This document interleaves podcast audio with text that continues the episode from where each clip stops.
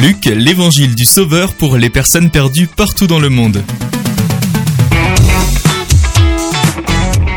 Dans l'épisode précédent, on analysait le chapitre 24 de l'évangile de Luc, un récit de la rencontre de Jésus avec deux disciples sur la route de la ville d'Emmaüs dont l'espérance avait été anéantie par la crucifixion de Jésus. Il leur répond en corrigeant leur conception erronée. Comme vous êtes insensés, comme vous êtes lents à croire tout ce que les prophètes ont dit, le Messie n'a-t-il pas dû souffrir ces choses et entrer ensuite dans sa gloire?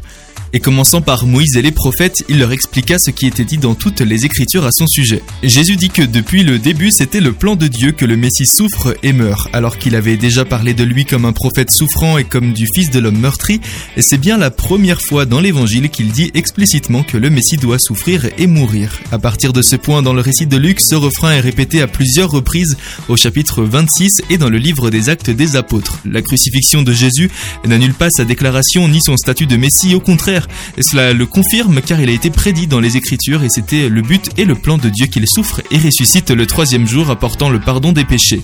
La mission des disciples dans la puissance du Saint-Esprit sera de porter ce message de salut jusqu'aux extrémités de la terre.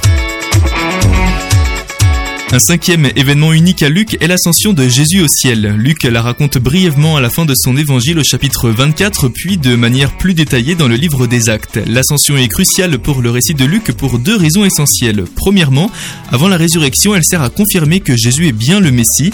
Dans sa prédication le jour de la Pentecôte, Pierre souligne que bien que des personnes méchantes aient mis Jésus à mort, Dieu l'a ressuscité des morts et l'a élevé à sa droite comme Seigneur et Messie. L'ascension de Jésus est donc la preuve de sa glorification. Deuxièmement, c'est à partir de cette position de Seigneur régnant et de Messie que Jésus déverse le Saint-Esprit. La venue de l'Esprit sert à confirmer que la fin des temps a commencé et qu'il devient la puissance et la force directrice des apôtres tout au long du livre des actes alors qu'ils portent l'Évangile jusqu'aux extrémités de la terre.